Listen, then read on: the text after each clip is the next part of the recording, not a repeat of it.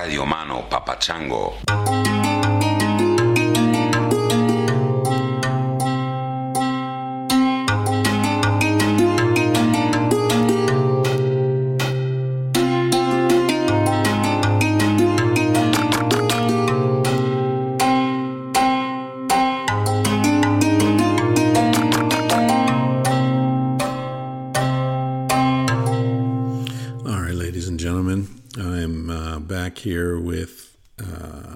Episode 400 and something or other. I'm not sure what, uh, but this is with my buddy Kyle Thiermann. You've met him before. I don't know if this is his third or fourth, but he's a frequent friend of the podcast. He's got a show called The Kyle Thiermann Show um, which is uh, really easy to remember because it's his name. And I give him shit about that. But uh, he's he's a good guy. He's one of my favorite people, as I think I just said. He's a big wave surfer. He's an adventurer. He's a Patagonia sponsored professional athlete. He's um, you know he's he's a badass and he's humble and he's smart and he's earnest and he's working his way through life with a lot of intention and discipline and uh, consciousness, which I really admire. He's not blundering through it. He thinks about every step he takes. Uh, and he's gone through some interesting stuff recently, which we talk about um, in terms of relationship stuff and, um, you know, just life. I think he just turned 30 or 31 recently. So, you know, everybody's going through a lot of shit at that age, including this guy. Um, I am in a place, I'm in Spokane in a buddy's kitchen. I just recorded the video Roma for July.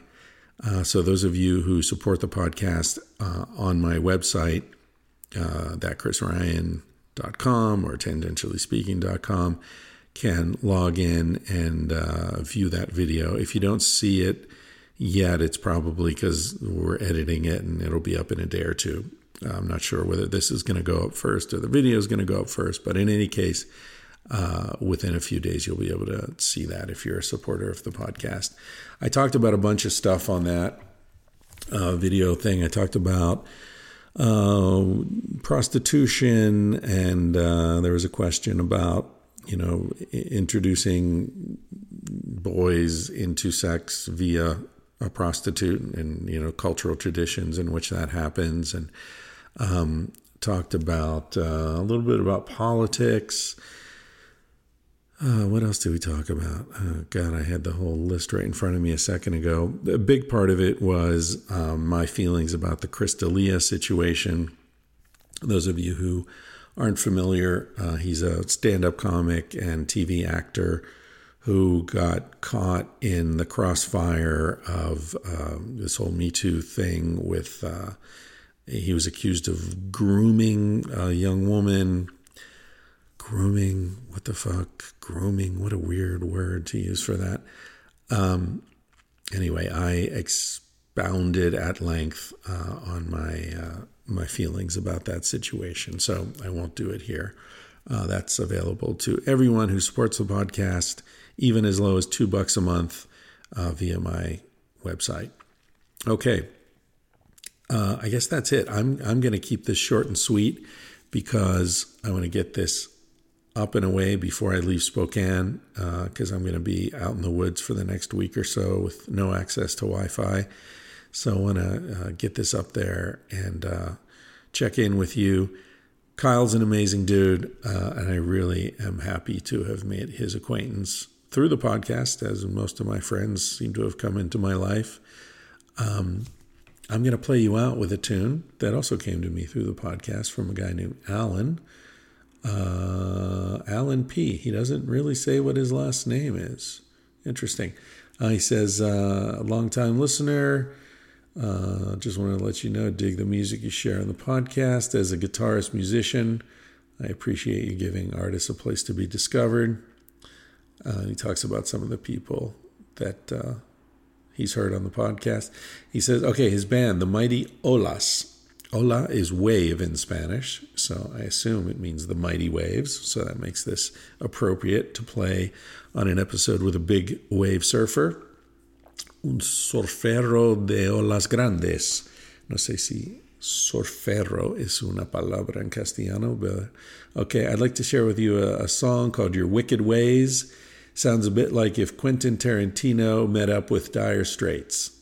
And the guy's name is Alan P. And uh, so you can find them if you're into their sound. You can find them on SoundCloud. Just go to soundcloud.com and search Mighty Olas, O L A S. All right. Uh, Alan P., very humble guy, doesn't even say his last name, but the band is the Mighty Olas, and this song is Your Wicked Ways. Hope you enjoy this conversation with my buddy Kyle Thiermann. Be sure to check out his podcast, The Kyle Thiermann Show. Uh, which is really excellent. He gets some. A lot of his guests are surfers and you know people in the sort of aquatic world, uh, spear fishermen and that kind of stuff. Um, but he also gets writers and uh, you know sex experts and all kinds of interesting people on there. Kyle, by the way, is uh, cruising around. I might see him soon. He's uh, left Santa Cruz and uh, he's been cruising around in his Subaru. Uh, Jodie Forrester is what he calls her, and uh, decided sort of on the spur of the moment to spend the summer on the road. So he's, I think, in Bozeman, Montana right now. Uh, going to be cruising around Montana, Idaho, uh, Wyoming, Colorado. So if you're in that area and you like the cut of this guy's jib and you'd like to meet him, by all means get in touch with him and uh, maybe you'll get Kyle and Jody Forrester in your driveway at some point. He's uh, he's a lot of fun. I can vouch for him. All right. Hope you enjoy this conversation with Kyle Thiermann, and I will be back in touch with you as soon as I come out of the woods. Yikes. See you soon.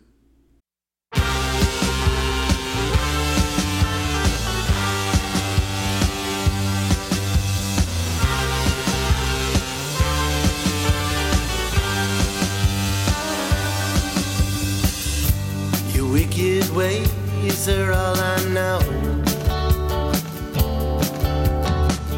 Like an angel sent from down below. You haunt me everywhere I go. Your wicked ways I've come to know.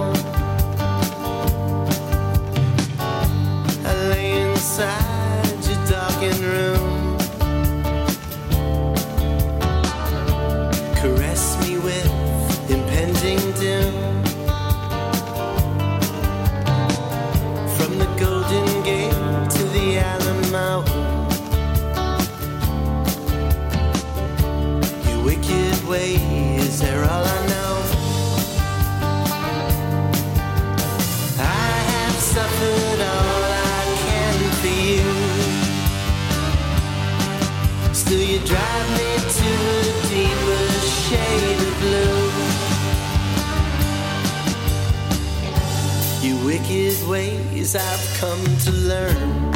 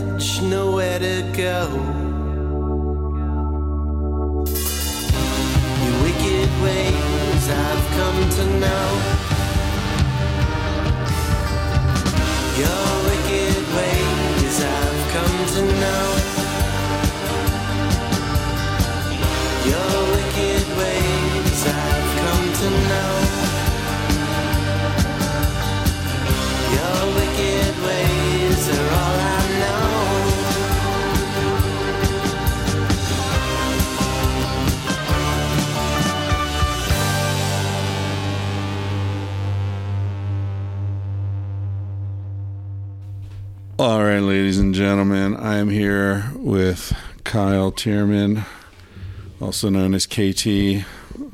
What do you have any other nicknames when you were growing up? My friends called me Uma Thurman, Why? Thiermann Thurman. That's the level of acceptable cleverness in Santa Cruz, California, Yep. ladies and gentlemen. Exactly. Uma Thurman. That's that's all it took. It had nothing to do with your amazing body, your incredible attractiveness, your acting chops. Nope, none of that. Just uh, you get one thing, and if you react poorly to it, it sticks. That's it. it's not, it has nothing to do with the cleverness. It's just if you're Yeah. like, no, I'm not. Like, Yeah. yes, you are the forever. quiver in your voice. Exactly. Gave it away. Yeah. So you're Uma Thurman. All right, that's good. That's I mean, as nicknames go, it's not bad. yeah, there are worse. There are Yeah. worse. So have you uh, been preparing for this interview for quite some time now Oh yeah, you know, I, I do a lot of research. Um, on all the guests? yeah, yeah. I- I'm doing jump ropes. I'm very before- nervous about this. Thanks, me too. So here we are, uh, Kyle Thiermann. Those of you who have listened to this podcast before know who this guy is. How long have we known each other now? About four years. Four years. And how many episodes have you you been on my show? Maybe this might be three or four times, I'm and then you've been on mine four or five. We've done a few co-hosts. We, so it's we like interviewed an annual thing. Jim Fadiman together. Our oh, that's co-host right. ones are fun. I enjoy yeah, those Yeah, yeah. And we just did one recently. Uh, with Dacher Keltner. Dacher Keltner, uh, which I don't know if that's already gone up or if that's coming up after this. I don't. Uh, we're both in the process of of banking a bunch of episodes because of the world uh, sort of falling down about us here, and uh, we happen to be in the same place at the same time. So we thought, let's get something down. this is pretty retro, doing a person-to-person uh, podcast. I haven't Yeah. done this in a while. Very nostalgic. yeah, yeah, it's a throwback. You know the the online episodes where I'm doing them um, on the internet are not nearly as fun, but they force me to become a better question asker because there's not as much back and forth ranting like we can do right here. So it forces me to ask a really precise question and then shut the fuck up. It's Hmm, yeah. like high altitude podcast training. Yeah, it it puts you in a. I mean, I guess sort of another way of saying the same thing. It it creates a different kind of energy where it's more interview than conversation, which is what I really don't like about it. Um, but I agree. The only way to make it work is to minimize the back and forth, which means you have to ask a bigger question and then just sort of sit back and let the person deal with it for a while. And then you need to prepare for those interviews too, which is not your forte. I don't think you need to prepare necessarily. I just, I, I can still, my preference is still to allow the conversation to go in unexpected, spontaneous places. Um, so I don't feel like I prepare questions beforehand more than I used to. I, I normally go into a, you know a podcast with maybe three or four things that I want to talk about that maybe I've written down or maybe I just know like okay I want to talk to this guy about this this and this uh, if we get to it and if we don't it's fine there's a fine line uh, I feel between preparing and allowing for extemporaneous magic to happen. Yeah and I opt you know if I'm gonna air I'm gonna air toward the latter Yeah. I, ever I like to allow space yeah So I have a story about preparedness. uh huh Um, a number of years Did ago. Did you prepare this story, by the way? No, I didn't prepare that. I, I actually made a point not to prepare for this interview. Ah. Yeah, because I want magic to happen right now. All right. But my story about not preparing is that I was once invited to give a speech in Oshkosh, Wisconsin, uh, about environmental activism, and they were paying me a good portion of money to do it. And I had given this same speech to a bunch of other schools before, and I thought to myself, I want to do something new. Like, I want this to feel alive and fresh. So I only came up with a few ideas that I wanted to talk about. It's an hour long speech. Um, and I knew the ideas, but I didn't really practice it word for word, and I didn't know where I wanted each idea to end. Yeah. So I'm like, this is going to be great. I've been podcasting a ton. I can rant for hours. There's no problem with this. Audience comes in, doing my jump ropes in the green room beforehand. Get up there, tell a few stories, get to my last story. I look down at the clock and I've been talking for 34 minutes, and it needs to be a 60 minute speech. Yeah. So I start to panic and I say, uh, Hey, any questions? no questions. Of course. The booker's sitting in the front row, like looking a little perplexed. I'm like, okay, well, uh, you know, one question that I get a lot about my work is, uh, you know, how I uh, do the interviews when I'm on these documentary trips. And like, it's like, I, I wish I would have had an app on my phone that plays crickets. It was a cricket moment, right? So I know they're disappointed. I'm disappointed. My speaking agent booked this thing for me, so she's going to be pissed. I leave there, and that night, I fl- I'm going to fly out the next morning, and I am just like, I'm going to go get fucking wasted right now because that was horrible. I'm in Oshkosh, Wisconsin, on a Tuesday night. It's bitter cold, and I'm out getting drunk by myself, and I'm going from one bar to the next, feeling horrible about myself. And a Toyota pulls up beside me, and someone throws a burrito at my face. slaps me in the face. They go skidding off like woo. And I'm just like standing there, cursing the gods, and I vow that I will never do a speech unprepared again. Hmm. and did you get feedback? Was it as bad as you feared? Yeah, they were not happy with it. Really? Yeah. Just because it was obviously you were kind of phoning it in and, and didn't care, or because you didn't fill the time slot, or what?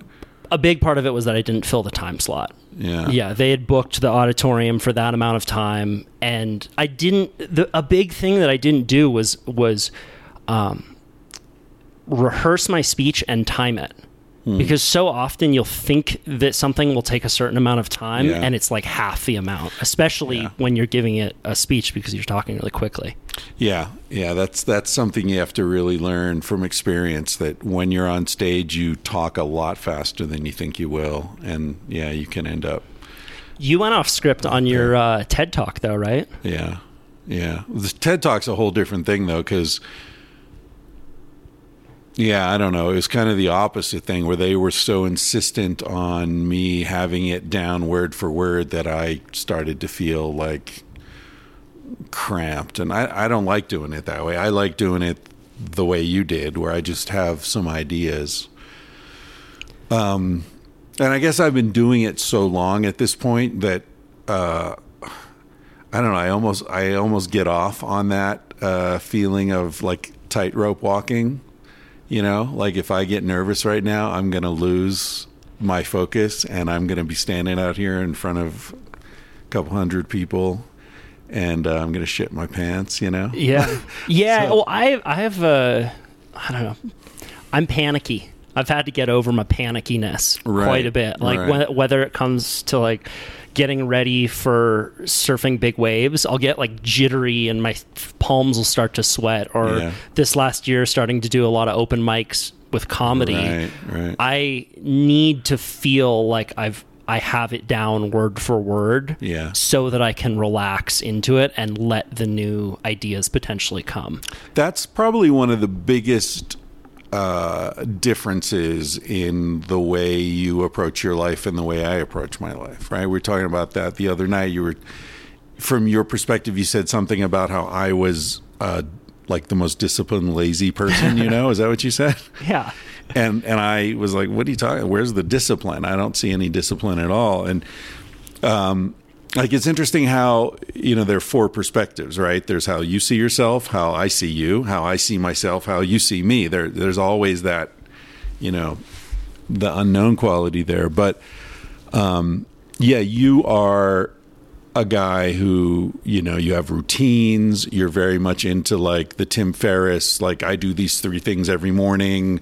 I you know eat this way i fast i do this i work out i you know i have my workout 16 minutes and it's only it's actually eight minutes but there are these two minute intervals and you know if you got a timer on your phone you travel around with a fucking dumbbell and you you know you're like tight. You got it tight right and my my whole thing is no no loose. I like it loose. And um, no nothing i'm not saying anything's better or worse but it's just our the style that works for us.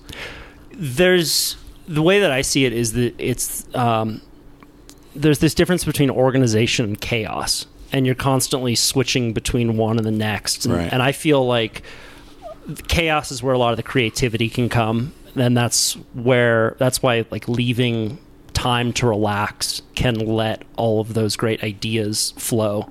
Right, we were talking about Archimedes the other day when he was trying to come up with the formula for volume, and he was stressing himself out. So then he decided to take a day off, get naked, take a bath. As he did, he felt he saw the water rise, and that's when the formula for volume came out, and he ran down the street saying uh, "Eureka, Eureka!" Right? right i got it For me, I, I think that I, I am. I try and discipline myself so that I can get things done efficiently. So so that leaves time for creativity. I think that like busyness is the um, the great nemesis of us being able to like lead lives that we want to. It just it fills up so quickly that if I don't get good, if I don't get really good at saying no and having certain routines, um, I just fall into chaos. And I also find that I mean, we we can just get right into it about six months ago, I got out of a really serious relationship that I was in for six years. And I mean, I've ruptured my appendix in Mexico, almost died. Like, heartbreak's way worse. like, for sure. I mean, it's like, it's the hardest thing I've ever had to get through. And my habits and routines were what I fell back on right it wasn't that I could just come up with this great idea. Okay, I'm gonna like get through the day. Like I would literally wake up in my bed moaning from heartache, like in a f the fetal position, not sure that I could get out of bed. But I had a routine um, when I'm in Santa Cruz. I, I'm lucky enough to live near the ocean, and um, one of my ru- routines is I wake up and I run down there and I mm, will do a, a morning swim right and it was all that I could do to just like shut my eyes in bed and be like, "Get up, Kyle. Get up, Kyle." And, okay, five, four, three, two, one. Get up, and I would force myself to get up, and I'd put my board shorts on, and I would run down to the ocean, and I would swim out there. In Santa Cruz, the water's very cold, and I would literally scream at the sunrise out in the ocean by myself. And it was like all that I could do to push against the intensity that I was feeling. And if I didn't have those routines already set in place, I could very easily see myself um, falling off into really self destructive habits. Yeah. Yeah, I I wonder if there's something in the word chaos. Um, you know, because you you set up this um, sort of spectrum between organization and chaos. And uh, when you said that, I thought, yeah, I don't see chaos as the opposite of organization for me. I see it more as um, uh, organization or relaxation or you know what i mean not something necessarily threatening or destructive um you know people ask me like how long did it take to write this book or that and there's no way to answer that because so much of the process of you know whatever creativity i've been able to harness for me happened when I wasn't working. You know, it happened. It's like I don't know. Um, you know, people talk about working out. You have to rest and let your muscle recover. It's part of working out is resting, right? Um, and for me, mentally, that resting phase was a lot more fruitful than the working phase, I think. But just sort of being, you know, aware that I'm focusing on this particular subject or this particular book or this particular thing I need to say somehow. And often as I'm falling asleep or as I'm waking up in that hypnagogic, hypnopompic state, you know? Is that a word? Yeah, I forget which one's which, but one of them is on the way into sleep and one of them's on the way out of sleep. Hypnagogic and hypnopompic. Um, we, yeah, those states where you're sort of half aware. Uh, that's when you know a funny title will occur to me or an interesting way of phrasing something, and you know it's important to have a notebook next to your bed so you can get that shit before you forget it. That would always happen to me right when I was going to sleep. Yeah, I would, yeah, and I would have a little voice memo um, app on my phone. I'd write down the funny idea. yeah. So strange though. Like you, you told me once a a metaphor, uh, one of your profound meta- metaphors that you blurt out in between sips of beer. You said life is like um, holding sand in your hand, and if you squeeze it too tightly, it'll slip between your fingers. And that always stuck with me. I can't Um, imagine that was original. Yeah, that sounds pretty sure hackneyed. does. Hope I didn't take credit for that. Yeah, yeah. I mean, it is. It's it's. I don't know. Sand, water, so many things. Like the.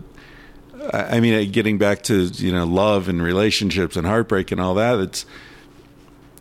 I, I I think it's such an im- helplessness is a really important thing to learn, to accept. You know, because I think so much of being young is about getting control over yourself and over things and over your whatever your habits, your you know. Um, but then it's like I think Miles Davis talked about how uh, you know you have to learn the instrument perfectly before you can start letting go and just jamming. right. Uh, and I think there's something uh, in life in general along those lines. Like you, you challenge yourself, you work hard, you do, you know, you you fucking work on yourself, and you get through. And then, if you're lucky, you get to a place where you can start unlearning and forgetting and relaxing and just let things flow because you've already done that legwork. You know. Right. It's like that story of Picasso where he's sitting in the restaurant, he's Oh, right, doodling right. on the napkin, and the waiter says, Hey, can I have that napkin? And Picasso says something like, Oh, sure, $50,000. And the waiter says, Oh, it took you two minutes to draw that doodle. And he said, No, it took me a lifetime. Yeah.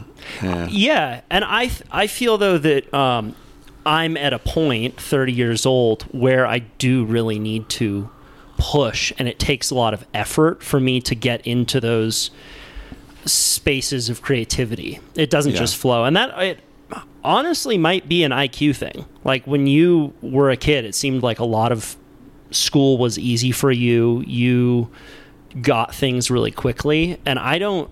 I never really experienced that. I don't think it's IQ. I, I suspect you might have like a touch of an Asperger kind of cognitive uh, situation. I've had uh, girlfriends tell me that. Yeah. no, you f- you focus on things very intently, and I've noticed that you, as you focus, you can lose awareness of what you're not focused on, which is. You know, again, there's no value judgment. That's amazing, uh, you know, in the way that it's amazing, but it's also a, a debility in a sense because you can sort of lose the, the outside picture. yeah, I think that it also comes from. Uh, I'm just going to keep repeating things that you've said to me off air that I think are good. But you said that, like one of the nice things about getting older is you know how your life turned out. Oh, yeah. You remember That's saying a that? huge relief. huge relief. Like I don't yet know how my life is going to turn out, and I think that a lot of what drives me is um, fear of slipping into this life that was given to me. Um, I was born in Santa Cruz, you know, grew up with a friend, good friend group of surfers. When I'm in Santa Cruz, like people know me. Life is easy. It's very comfortable. And I feel my ability to think deeply about the world and come up with new ideas shrink when I get in those comfortable situations. And that terrifies me. It, it really Yeah. terrifies me to not push um, and be like the person that I know I'm capable of being. And it was a real big shift in my life when I met you. Like when I first came on your podcast, then you started introducing me to other writers and real big thinkers and, and folks that really dedicate themselves to iconoclastic ideas. Um, I felt something fundamental shift in me. And I've been um, pushing ever since I met you to try and get myself into states of consciousness where I can come up with a, a cogent thought um, that has some value to the world. And I just I know that if I'm not putting a ton of effort in, and if I don't have those routines, like waking up every morning and going out into your van and, and writing for two hours, then I won't get there. Like there's no reason why it should work out if I'm doing the same thing that everyone else, all all my surfer buddies in Santa Cruz are doing. Yeah. Um, so that's the place that I approach it from, you know, and, and then and I set up these little rules for myself. Like when I'm out there writing, I, I'll say, um, I'll set a timer and say I'm not going to get up for two hours, and doesn't matter if I just sit here or or if I write. But um, I think that there is an element at this stage in my life of just really pushing towards building the skills that I want to build, um, and and ending this relationship, you know, with a really lovely, smart, beautiful partner. Um, you know, a number of months ago was like that. That was the big, the hardest, like pushing against something experience I've ever had. Yeah, let's unpack the word comfort a little bit.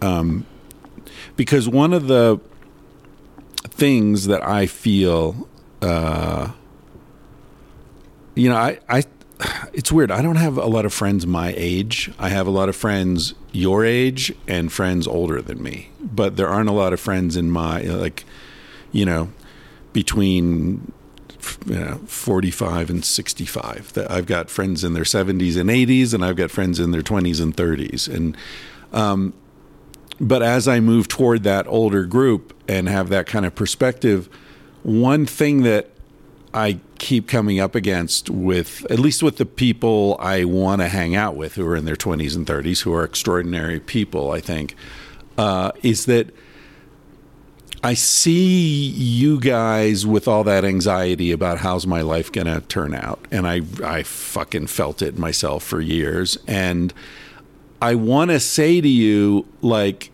God, let go of that. Let go. You're going to be fine, right? Because because character is destiny and your character is already set and your character is going to lead you to make hard decisions like the one you, you're referring to in your personal life, or it's going to lead you to um, feel discontent in ways that you don't necessarily recognize, but that will like push you to change your situation.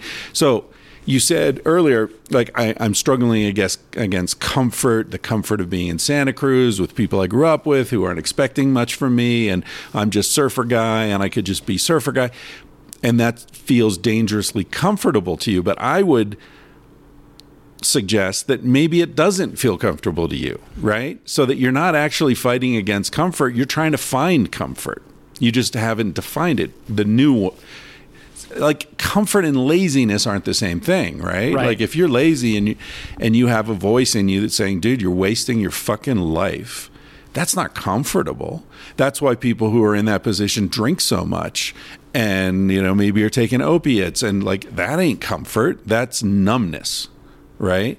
So, I guess what I'm trying to say is like if there's one kind of uh I don't know if it's advice or just something I feel is like young people who are afraid about how their life is going to turn out. If you're responding to that voice, if you're actually, um, you know, trying to it's not.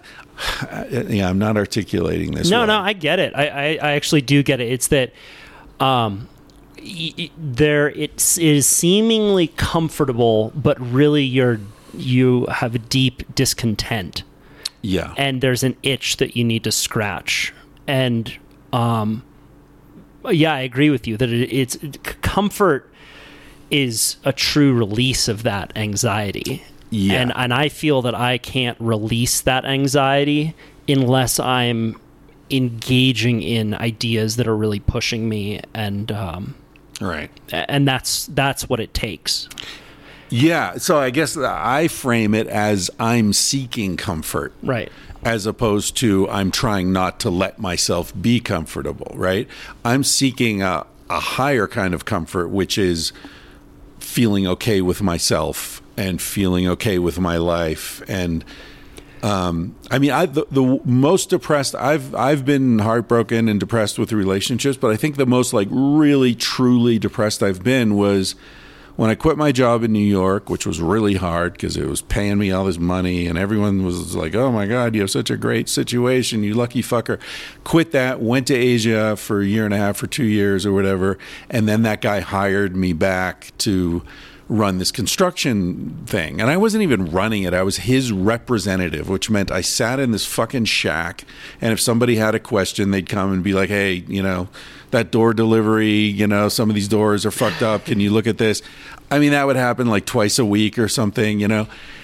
It was the most comfortable job I've ever had. All I had to do was be there, and I did. I could show up late. I could leave early. I could take a two-hour lunch. I could do whatever the fuck I wanted. I was getting paid a fortune, and I hated my life, and I hated myself.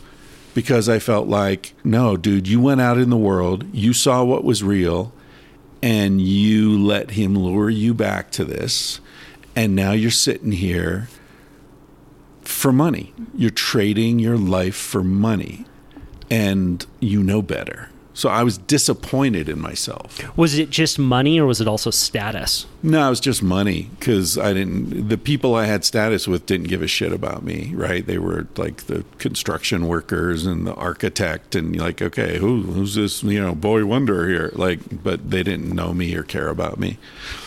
One insight that I've had uh, that's that's related to that is I think that there's a difference between um, you know, making decisions that you feel are you know f- fulfilling some potential and and are is going to get you to some status and making decisions in a process oriented way. Um, and that's something that I've struggled with a lot like gr- growing up um, I had a, a fair amount of success pretty early on with environmental activism stuff, like 18 years old, winning all these environmental awards, and uh, people uh, talked a lot about my potential. Yeah. You know, I'm like, oh, you're going to do big things, Kyle. You got so much potential. And I felt then that if I wasn't in a certain space, like status wise, then I was failing myself. And it was this really kind of um, upside down way of looking at life, which was very um, achievement oriented rather than process oriented. Um, and that's something that I've had to really work through. And now I find that when I um, like when I do something like like write, and it's just something that I'm trying to get good at. It's not actually so, so that I can go be like some big writer one day, or, or I don't have those ideas that of um, writing a bestseller or something. I just want to get good at the thing. And there's so much uh, in life that can distract you from the craft. And one of the biggest lessons that I've had from doing a podcast and interviewing a lot of people that have uh, gotten very good at their at their craft is that they focus on that and they really put blinders on to all the other bullshit and that's been a, that's been really um, helpful to me. And I and I actually was this year like after after the breakup, um, we we did a couple therapy sessions with um, this woman named Sarah Russell. If anyone out there is looking for a really good relationship therapist, happy to put them in touch. and she told me something that was really insightful, which is which was exactly that, and I hadn't defined it. That when you're in a position where people see you as having a lot of potential, it can make you feel incomplete in some way because if you haven't achieved that, Yeah. you can become very hard on yourself. And to shift that perspective and ask yourself what really satisfies you can be helpful. Um, and it's it's helped me be a bit more easy on myself. Yeah, I, I think uh, Americans in particular have a weird relationship with uh, satisfaction and contentment and comfort and these things we're talking about because American society so often defines those things in really negative terms, right? Like, how often do you do you hear like you know the key to success is never being satisfied? Really? Like, what kind of success is that? that Where you're never satisfied? I thought the whole point was to be satisfied, right? The point of, you know, I don't know. It's like, you know, the the, the point of good sex is always needing more. Like, eh, that sounds addictive to me. That doesn't sound like a good sex life, right? Never satisfied, no days off. Like, that's Get how you- it. 4 a.m. Yeah. Okay. If your relationship with food is never satisfied, you're obese. You know, like if your relationship with success is never satisfied, you're, you know, ambition obese. It, it's it's not a healthy state. The healthy state is get what you need and then stop and enjoy it, whether it's food or sex or success or whatever, fame, money, right? If you can't enjoy it, what the fuck was the point of getting it? Yeah. Like I, that's always been like my deep question about uh, success in life. Like, And LA in particular. well, just America and LA is kind of a refined uh, solution of America in some ways. Um, but yeah, it's it's a it's a strange it's a strange relationship with things to feel that contentment is the enemy. You know. It also makes you miss life. Well, that's it, right? You missed the whole You fucking. you point. miss the whole show. How much of life are you are you ruminating about something that you could have done differently in the past or somewhere that you want to get to, and you miss the whole situation. You're not You in the present. You're not in Yeah. the present moment, um, and that's that's a real skill, man. That's why I'm drawn to Buddhism and and psychedelics is because they um, make your present situation a lot more vivid. right. And I think that one one thing that you that um, can be helpful in at least has been helpful for me in uh, f- being able to feel more vividly the moment is to get myself into new situations. So during this pandemic, right? Uh, I couldn't really leave Santa Cruz. Um, had all these grand travel plans that uh, something called Corona nineteen uh, or COVID nineteen put damper on. But uh, where I grew up was it was in the beach community. So the places that I would surf, it can become very routine. The people that I see, and it just turns the day into so much routine that I was I would miss those little vivid details. And uh, a couple years ago, I started hunting. You and I have been on hunting trips, and there turns out there's really good turkey hunting in Santa Cruz, it, but it's in the mountains, and it's a completely different community. This is maybe 20 minutes away from where I grew up, but the culture's different. Like the kids growing up there in high school, they were all into like dirt biking and Hank Williams Jr. shooting shotguns and hunting, and we were listening to Sublime and going hanging out down the beach and through this pandemic, I was doing a lot of turkey hunting, which is a totally new experience for me. Like I'm, I'm still a, a fairly new to hunting, and that um, the beginner's mind of going into a new environment, um, I think, can draw out that kind of. Uh, perception of what's happening in the moment in a way that can be really helpful. And and not everyone has the opportunity to go, you know, travel to Thailand and have their reality blown apart and Right. you know, and have that get them back into the vivid moment. Um, I think that you can just find more detail within your community and it's a healthy exercise to try. Sure. Yeah. Yeah. And it, it can be so something so obvious. You know, like we have a friend who's been visiting Oliver, who's an auto mechanic, and just going out with him and you know, letting him explain how a fucking engine works and what this is and how this connects to that. It's like it's a world, you know, we're all it's right under our noses, but uh you what do you think about your experience? You broke up 6 months ago now, Yep. was it? Uh and most of that time has been in this lockdown. Do you think your experience would have been different if this hadn't coincided with a a pandemic? I mean, would you have gone out and like fucked yourself silly, or like, what would you? Uh, how would it have been different? I'm sure it would have been different in, in some ways. Some because it's hard to distract yourself, right? When the world shut down. Yeah. Yeah. Well, one really uh, difficult idea when you're going through a breakup to get over is that um, that you're never going to meet another person like that. Right. That's already the thing that's sort of at the heart of your despair. Yeah. And now it's like, at least not for the next six months. You're not. Yeah, that, that- yeah. The world's like that was true what you thought.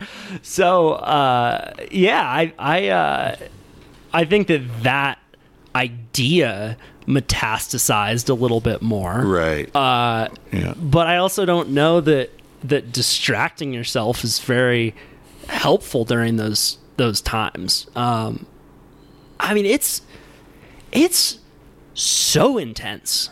Like I, I had never experienced heartbreak before, and it is it, your heart really hurts. I didn't know that. I always thought it was a metaphor. Yeah. I don't know what the deal is, but it's like there's a pain that is so so real. Uh, like I felt some days like the only way to get through it was to focus on the raw sensation of it. Mm-hmm. The same way that I would with an injury. Right. Yeah. feel don't, don't into- turn away from it. Yeah, it. and Yeah. uh, and the only like. As I said, like jumping in the ocean uh, was really helpful, and and um, physical experiences, like in my body, were the only real tactics that I found to be useful in that situation because you can't really intellectualize your way out of that feeling. Um, and it was, you know, one thing that was really hard too was that I couldn't uh, see people who were outside of my house for those number of months. Um, like I have good relationships with my mom and my dad, and like I couldn't, um, yeah, I couldn't couldn't see him. Like I, I have this fucking. Uh, well, we're gone this far in the Kyle therapy session. I'll just keep going for it. Like, there is this time uh, during the pandemic when I went over to see my dad, who is an awesome guy, and uh, my relationship with him has really deepened over the last few months because he's good at not trying to fix things. He's he just can sit there with you and be like, "Yeah, dude, that sucks. Let's let's be here in the moment." But uh, I couldn't hug him.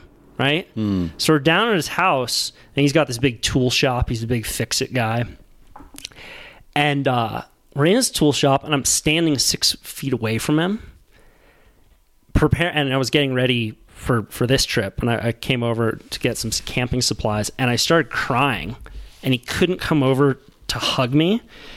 And there's this leather toolkit that he has. I literally buried my face in the leather toolkit and started crying as he was standing six feet away, just telling me, "Hey, man, it's it's going to be okay." And I, I thought, man, if there's a metaphor for this uh, experience in my life, like going through a breakup during a pandemic, it's hugging a fucking toolkit, sobbing into it. Is there a part of you that that's watching yourself from the future and, and saying like, "Okay, Kyle, you know, go through it, uh, savor the experience, even yeah. though it's bitter, but like it's not as big a deal as you think it is." I don't know that I would say that it's like a. Don't tell me it's not a big deal, Chris. It's a big deal. I'm not a pussy. Um, no, what you know, I- I think of myself. Uh, I think of those situations in the moment as someone who enjoys telling stories, which is weird to to admit, but like in an experience where I'm crying into a toolkit, part of my mind is thinking, "This is a good story," Right. and it's it doesn't it doesn't make the experience inauthentic. It's just the way that I see my life. I see it in these various stories that can exemplify feelings, as as Right. do you. Right. Like you had your your funny moment when all the fires were happening in Topanga, and you had to evacuate your house, and you thought your house was going to burn down, and you had already come up with the story and the metaphor of a house that burnt down. And the only thing that I really lost was my uh, AVN award. Right. which I imagined finding in the rubble, like melted down, and then I would save that and mount it on a pedestal. Wind switch, house never burned down. Didn't burn down, Damn it. which Right. was actually a disappointment. Yeah, yeah, because it would have been a better story. I mean, there is no story now unless it's the story about the story that I was hoping would happen but didn't, which is very meta. right but i do think about my life in terms of story Yeah, and through sure. this experience uh, I, I thought all right how do i want to be able to look back on this pandemic and talk about what it was really like for me and how can i have that be as coincident with what actually happened Yeah. as possible because you can always just lie you know? Plenty of people do that. They they tell stories about things they did or the ways that they acted in a situation and you're like that's not true at all actually. But to try and live a life that is um, as kind of co- coincident with the stories that you're going to tell about it as possible is uh, a way that I it helped me get through this experience. So I, for example, I thought, all right, well, here's a pandemic. I'm gonna do a bunch of turkey hunting, uh, and I'm gonna go out and then I'm gonna visit Chris, and I'm gonna get a lot of writing done, and I want to be able to kind of look back on this period as having done those things, not you know slipping into despair and drunken masturbation and uh, you know, did that too, but you know have the most have most of it. You know, be uh, Have you be come to the point you- in your life yet where you start to masturbate and just kind of give up? Just like, eh, fuck this. Or are you still like, I'm this far, gonna finish it? Well, I, I stopped drinking recently. Dr- giving up on masturbating would happen a lot more when I would be drunk. Oh, okay. Like come, right. you, you, know, you come back from a night of drinking, and you're like, oh, I'm going to Gonna jerk off, and you're like, ah, like my arm's getting sore, and I don't think anything's going to happen here. but, but I'll tell you, man, dude, jerking off through a breakup is really helpful. jerking, jerking off through anything is It's helpful. really I helpful. think. I think the world would be a better place if if dudes jerked off more and and didn't do Plan B. You know, make that Plan A. Hey, you want to get drunk and go out to the club and pick up some chicks, or stay home and jerk off? Stay home and jerk off. Trust me, it's a better move. Yeah. every time. Then ask yourself the question. Exactly. If you still want to go out after, have a drink with a friend, fine. It's like that scene in There's Something About Mary where uh, he's like, to, to Ben Stiller, he's like, tell me you drain the pipes before a big date, man. He's Right. like, what are you talking about? He's like, yeah, you got to go in with a clear mind. so he jerks off and he's like, where'd it go? And then Mary shows up and it's Oh, in hanging off of his ear. Oh, it's on his. Jesus. Ben Stiller. Yeah. Um, what were we talking about? Matt, I lost the thread there. We were before the jerking off stuff. We were, Uh, we were talking oh, about. Oh, t- I know. It's- uh, go for it. I was going to ask you if you. Uh, well, well, the thing about the story is interesting because I, I, as you said, I feel that too. I, I tend to, while something is is occurring in my life, I often notice the narrative quality of it. Right, like wow, oh, this is coming together as a narrative arc here. This is interesting. Um, and and there are times when I feel a little uh, apologetic about that in the sense that like oh you know I can't even live my life without turning it into a story. It's not even over yet, and I'm already. But on another hand, if that's the way your mind works, then that's actually a way of being more immersed in the experience because you're also so if you're like an artist and you're you know watching a sunset, you might be thinking like, uh, I, wow, this could be a great painting. I know what I would use, you know, mixed together to make that particular color. And oh, there's even a little bit of green there. Like, wow, that really sets it off. You could argue that's distracting you from the experience, or you could argue that's actually part of the experience for someone whose mind works that way, right? To notice that second level. Um, but then I wonder, like, I'm imagining you, like, okay, going through this heartbreak, you know, I'm going to reassess my relationship with women and rethink all this stuff. And I'm going to go hang out in the woods and I'm going to call in turkeys and they're all going to be these horny males who think they're about to get laid. And I'm going to fucking blast them with my bow. Like, have you thought about the Yeah. irony of Yeah. you, this horny dude? You know, like sort of using the horniness of other males against them. Oh yeah, and turkey hunting is uh, is unique in that you call the animal in. So the way it works is you sit out in these redwood trees at the base of the redwood trees, really well hidden. Turkey turkeys have eyesight that's three times as good as humans, so you need to stay dead still in camo, and you set out decoys, and you set out. Um, What's called a tom, which is a mature male turkey, and those are the ones that you go for, as well as a hen, which is a female. A younger male turkey is called a jake. And what will happen is you use this little scratcher as you hmm. sit silently with these decoys out in a field, and you'll scratch it, and it'll make the sound of a hen, which goes.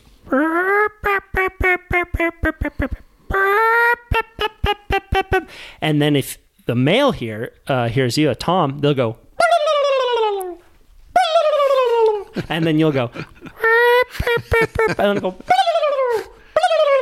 And turkeys are big fucking animals. I don't know if you've ever seen like an adult male turkey. It's a big damn bird. Yeah. And when they're strutting out, they have these tail feathers that are just majestic, right? So they'll come strutting up to you uh, with their tail feathers in full display. And they think they're going to like intimidate this other Tom who's right. there. So they they're going to intimidate another Tom and fuck the female, right? Meanwhile, you're sitting back there in, in the woods waiting for it to get close enough, and it, so many things can go wrong. A, you can go out there and the Toms aren't calling because the weather's bad. Um, it's it's a lot like. Uh, like humans too like we come out when it's sunny and nice and when it's freezing cold they're they're not gonna uh, get out of the redwood trees they're just gonna stay up there and roost Are they up in the tree? yeah, they, yeah, they can they can fly, up. fly and- up? Yeah, they can. They can do it. Are called bursts. So they can't fly long distances, but they can burst out.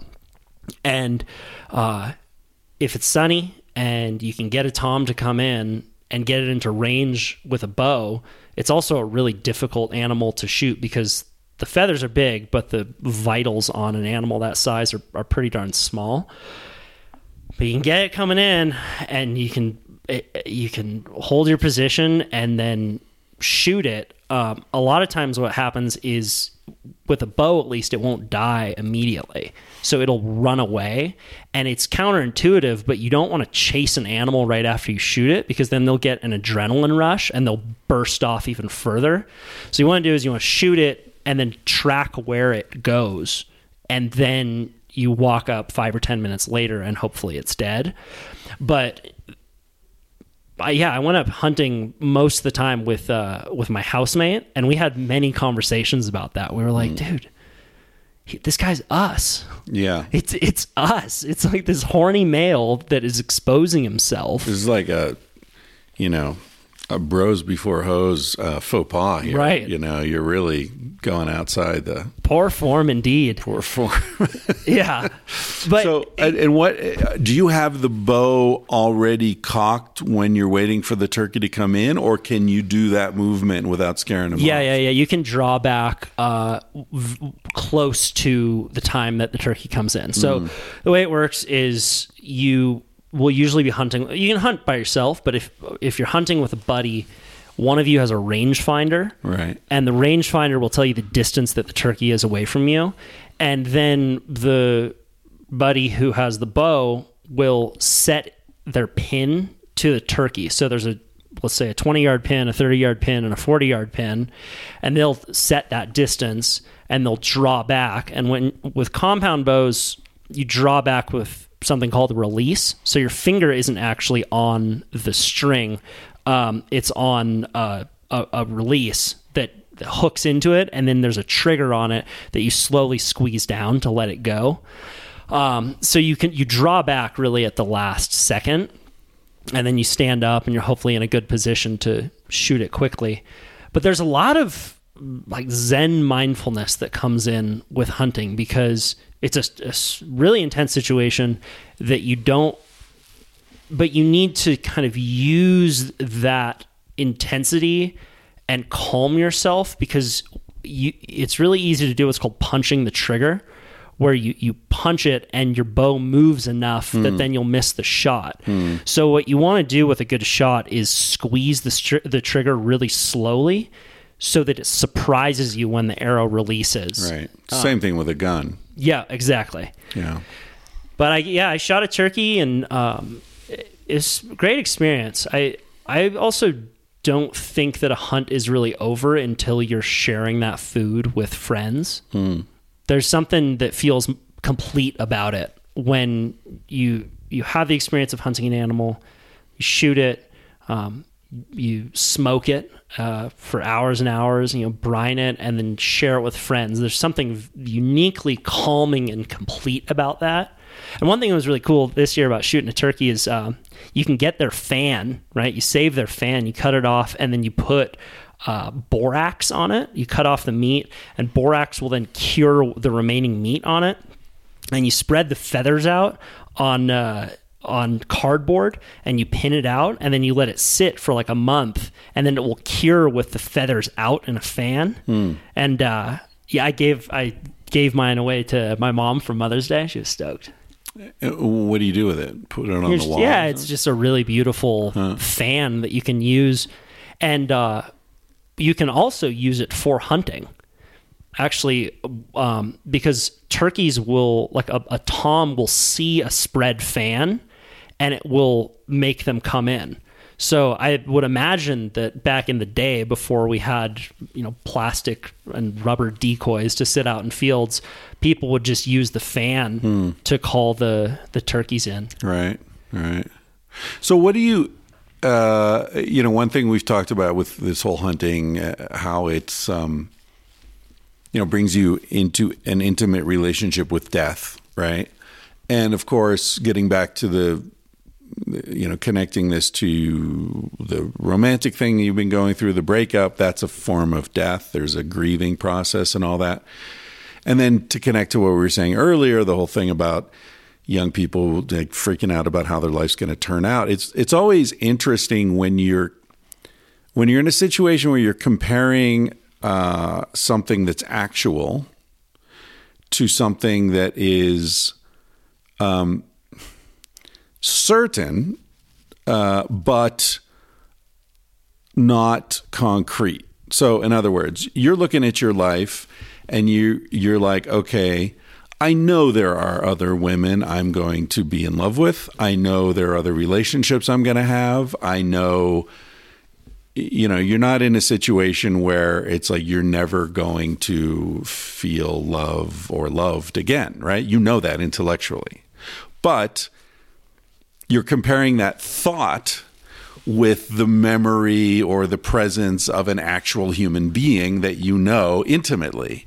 And that's always such an interesting and strange place to be because you know, part of you is like, no, if it's not real, I don't believe it.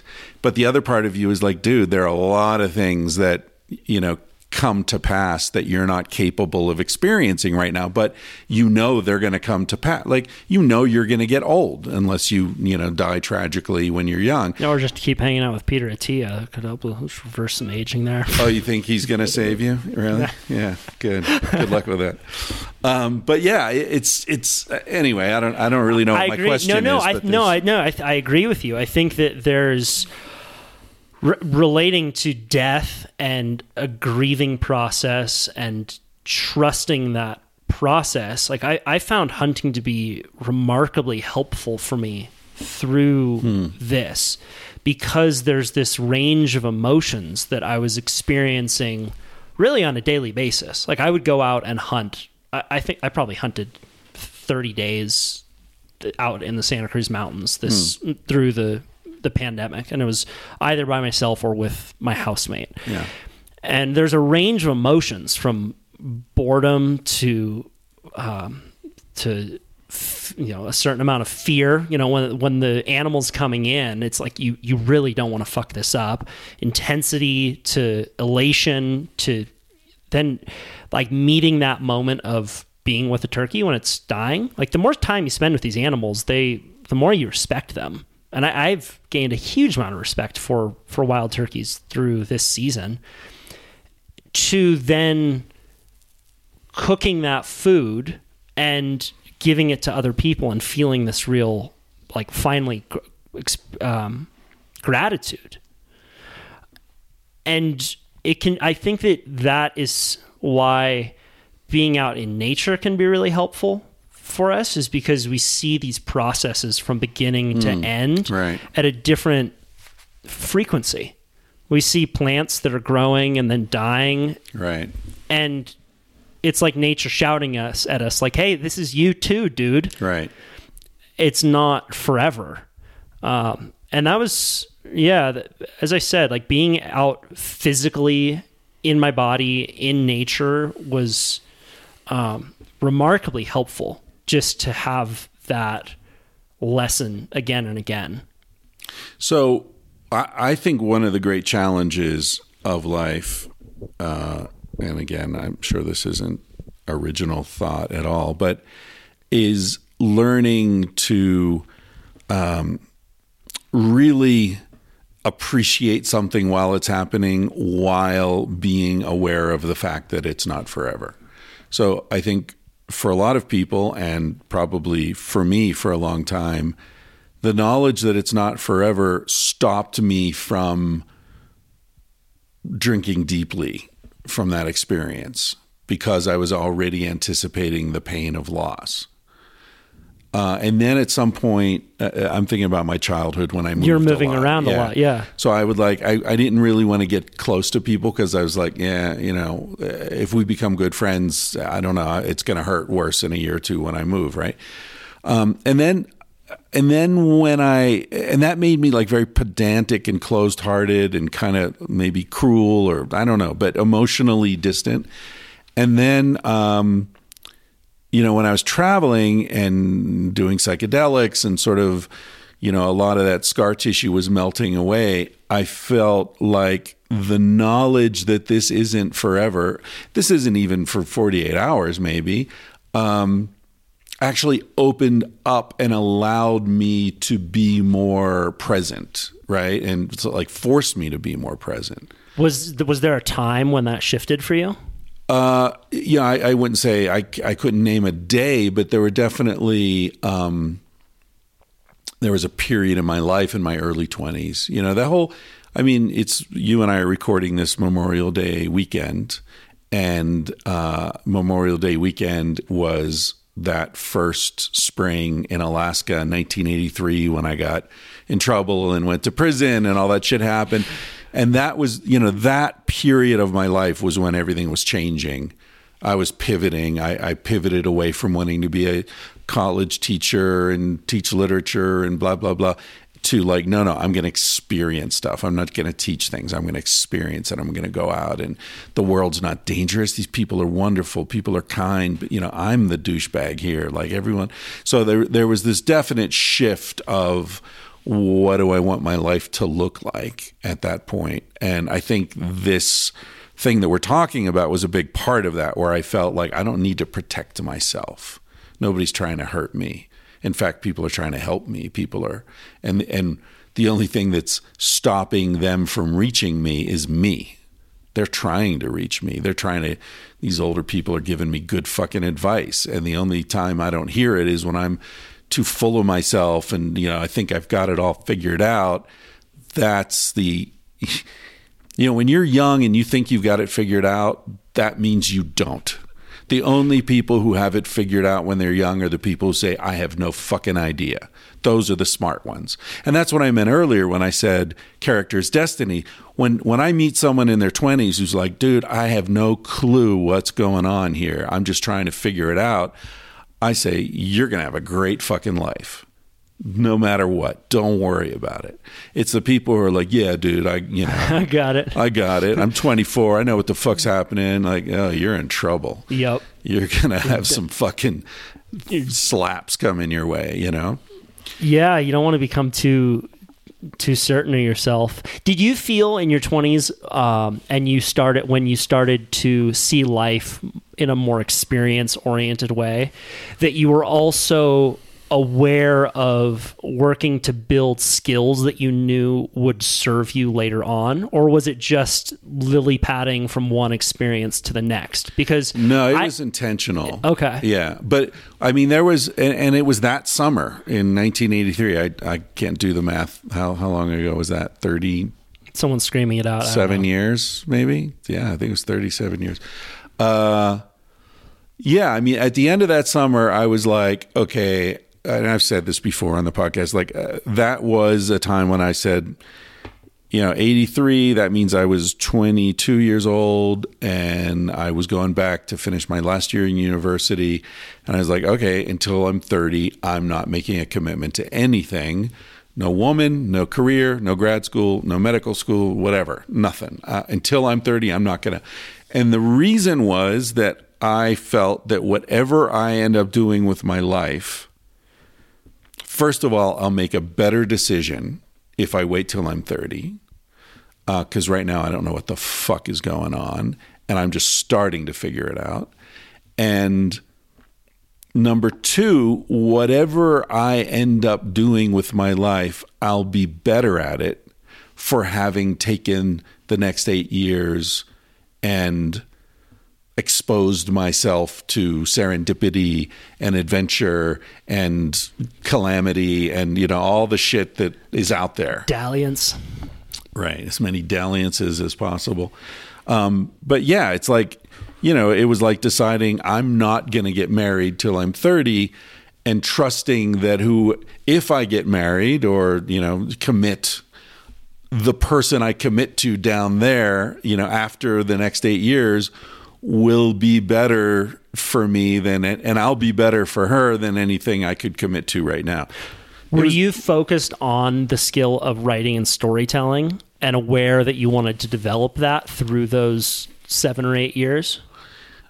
You know, I had a difficult relationship with that stuff, uh, which you kind of touched on when you were talking about how if if people tell you too much about your potential when you're young, you can start to feel like you're always never going to measure up, you know? I had that experience with writing. Like my dad, you know, a lot of ways my life is my dad's unlived life in, in some respects. Um, I think we all sort of have that relationship with. Did our he want to be a writer? In some ways, my dad did. Yeah, he taught literature. He was teaching literature at Penn State when I was born, and he he loved it. Um, and my dad was a very artistic kind of oriented person. Um, very, uh, he was a great singer and played piano, and and you know he just always noticed beauty. He was very good at that. Um, but yeah, my dad wanted to be a writer and he wanted to teach writing and but he always told the story about, you know, maybe his fifth or sixth year uh, at Penn State, he he realized like he was just saying the same thing over and over and over again, and it was different kids, same story, and he was like, "This isn't really fulfilling, you know. This isn't. I want to be a participant in life," and so he got into writing um, for political candidates. Uh, he was, um, you know, left wing civil rights kind of. Uh, I wouldn't say an activist, but he he was interested in that, and he would like help people get elected at the local level who were, um, you know, good sort of liberal. Uh, and then he got into writing, you know, more corporate stuff, and ended up a vice president of public affairs at big companies, and you know, like a sort of um, you know, raising a family, making a living, successful, but it took him away from the artistic aspect of writing and more into the just, you know, communications angle. Um, but anyway, you know, I had a thing you know, I wrote sort of naturally when I was a little kid, and my parents, you know, were just super supportive, and especially my dad. And he would like sit me down, like, you know, the way you structured this story was really interesting, and the uh, the foreshadowing here. And I'm like eight, right? like I wrote a story about two wolves or something, and you know, and he was like and the intensity of his support and enthusiasm kind of turned me off and scared me i think because of that. Like oh wait a minute. I'm just trying to have fun here. Like i don't need somebody's unfulfilled you know life goals. I don't want to carry that shit around and then i got it from teachers i, I had a, a situation this was in college um, i was doing this class called uh, it's the history of science, and the teacher was Marty Kelly, really really cool guy, super smart guy, and it was it was great. It was like it was two terms. The first term we started with Galen, right, which who was like the or one of the like early Greek philosophers and and he had this idea that the earth was suspended on water. It was like a, you know, and then we sort of just traced over two terms like up through einstein and the special theory of relativity and like so human thought like what you know what do we think life is? What do we think the universe is? And why you know so good. Anyway uh finals uh came and like I, I knew this guy right like i knew i hung out with professors in college i was that guy and so i'd like shoot pool with this guy and and um, and in class, like I was always there. I always talked. I, you know, uh, he knew I'd read everything. He knew I was totally like into it.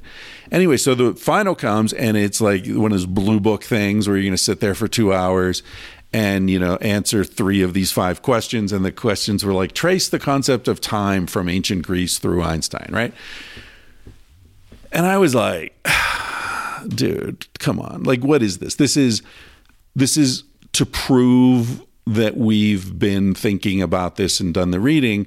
You know, I've done the reading. You know, I've been thinking about this. So, this is an empty exercise.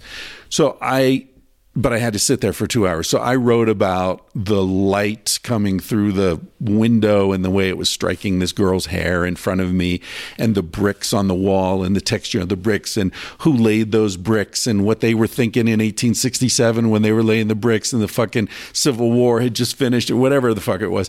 And I just like let my mind go, and I just wrote the stream of consciousness shit to fill the time and I turned that in, right? And then like a week later, we had to go to uh, it was like office hours, and you would go and talk about the exam and what your grade was and all that.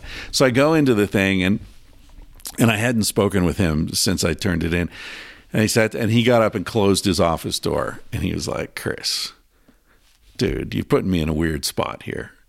And I, and I was like, "Yeah, but Marty, you, come on, you know, right?" And he's like, "Yeah, yeah, I know, but." You know, I also know that John Mothner read the shit and he did the test. He actually wrote it out. So how do I give you the same grade I'm giving him, right? That's not legit. And and he's like, "Look, I'll give you a I'll give you a A minus. All right? Uh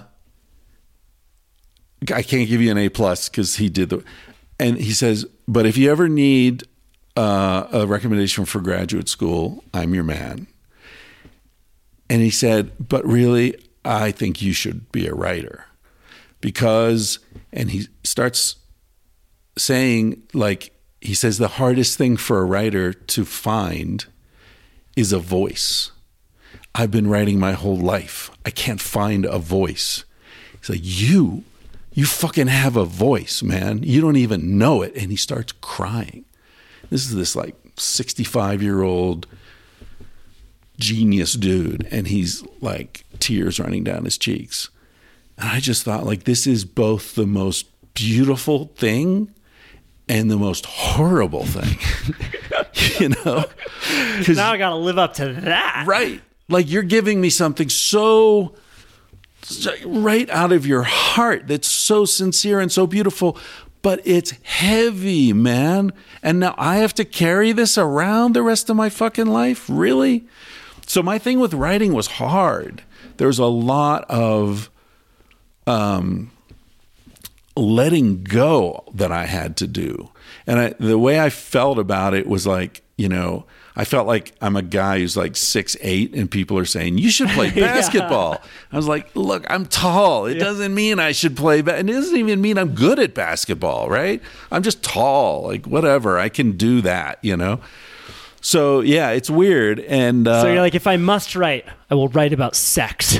I'll write about sex, and I'll write in a way that isn't really very creative in a way, you know? I mean, I think I found a way in those books where I could write in uh, in my voice uh, which makes them more fun to read than maybe other books that are less playful or whatever. Um, but I still haven't ri- I haven't written a novel or short stories or anything like that, you know. Um, so yeah, I don't know that that whole thing about encouraging kids. It's a tough it's a tough line because you want to be supportive, but you don't want to dude- set them up. Dude, tell me about it. My first year of college, I did that video about Bank of America financing that coal power plant and it was right in 2008 so the video came out and people were caring about banks and it wasn't necessarily a good video but all of a sudden I was 19 and giving a TEDx talk and getting flown around the country doing environmental speeches and like winning awards and like people were telling me about my potential and Yeah. then for the next uh, six or seven years, I did the Surfing for Change series where I was making these short documentaries about environmental issues. Uh, and none of them were as good of stories as the first one. And I and I realize now the reason the, f- the first story was good was because I separated. I, I took two novel, different worlds and combined them Yeah. right? B- banking and surfing. Who would have thought of that, right? But I didn't know that that's why it was a good story. Yeah. So then the next video, I was like, oh, I'm going to do a story about plastic pollution, and people were like, okay, well, that's not as interesting. Yeah. And I was like, I I was a gambler tr- who hit it big on his first go, and then was trying to hit it again and again. Yeah. And I couldn't do it, and I think that it really created this neuroses in me. And when I first came down to LA to to meet you four day, four years ago, I wanted to be a TV host. Yeah. I wanted to, and I was pitching this series around. And it was exactly what we were talking about earlier. I wasn't focused on what it was that I actually liked to do. I was focusing on this place that I thought I could get to. And what shifted for me since since meeting you, right? Because when I would go out and make these documentaries, what I really enjoyed doing was interviewing people. Right. I loved asking those questions, and I loved then afterwards telling the story, like editing and figuring out how we were going to put this this story of you know uh, plastic pollution in Indonesia together was really fun for me. But so much of it was not either of those two things. It was just get you know having the cameraman and you know setting up all the meeting, and that's that stuff. It, it, you got to do a certain amount of that, but right around the time that I met you, I got offered uh, a slot as a freelance writer for a local magazine called Santa Cruz Waves, and they do um, magazines around town. And I pitched them an article called "The End of the Ride: Is Pro Surfing a Dead End Career?" And it was a story about how I saw a lot of my friends and and myself included who wanted to be pro surfers growing up and we didn't really see the writing on the wall that it was not going to work out for us. And rather than shift into a new job or career, we maintained um, staying ossified in this identity of being pro surfers, even though it was not a smart way to be spending our 20s. And I, I wrote very honestly about how I felt that a lot of people were going to end up at you know 30 35 when their contracts were up with zero job experience and i saw people who were then in their 40s and 50s who were homeless um, i may have included an anecdote in the story but out on the north shore of oahu is where it's the epicenter of uh, pro surfing worldwide and i have a buddy who's a firefighter who once told me a story about how he was at his fire station and his captain um, went over to him, and right below their fire station, there was a homeless encampment. And his captain pointed out to a guy who was very homeless. He said, You see that guy right there? He was on the cover of every surf magazine there was when I was growing up. So I wrote this story and it was published. And I had never had feedback on any piece of work that I had ever done, like with the Surfing for Change series, the video that I got on that piece. Like pe- some people who were pissed off, others who were like, "Hey, thank you for for saying that," and um, writing and saying exactly what I fucking meant and going through it and editing it again and again and again to to put something forward that I was really proud of um, was something that I had never really felt. And then that coupled with going down to LA thinking that I was going to do video, meeting you, you introducing me to Neil Strauss and other writers who um, were really focused on the process of thinking deeply about the world and learning how to um, explain it was powerful for me. and comedians who are some of the best writers That's it, alive, right? And that was that, and that was what kind of introduced me to to com- Yeah, that's people do not realize what amazing writers comedians are. Yeah. They really cut out the fat and get down to the essence of that thought. So for me, writing was opposite from you because no one ever expected me to be a Mm. Writer and i still like i can go out and write without pressure because no one ever Mm. saw me as that but i i love nothing more than sitting in your big red van just churning out shitty words and then at you know 45 minutes an hour in like coming to something that um, feels uh, just uh, eter- eternal and Yeah. true Yeah. and and it's of a different plane you Yeah. know like there's that book the war of art and he talks about the muse Yeah. and if you put that work in the muse will eventually come and that that space is is so special and a lot of the the discipline that you see in me and the, all those routines i feel are getting all of the shit out of the way so that i can get into that moment of truth Yeah. Yeah. That's true. It's great. Um, yeah, it you know, it's a funny thing like all the time you know, I I felt that weird pressure and aversion, but I was writing the whole time. Like when I was traveling, I kept journals and I was alone a lot and the way I, you know, I'd be sitting in some cafe in India or Nepal or whatever, and uh, you know, I'd write. I'd just sit there and write. It comforted me. So there is something, and, and I guess I was doing what you're talking about. It was it was sort of steeping yourself in truth, whatever your truth is that day, whatever you're feeling, whatever you're thinking, whatever you're going through.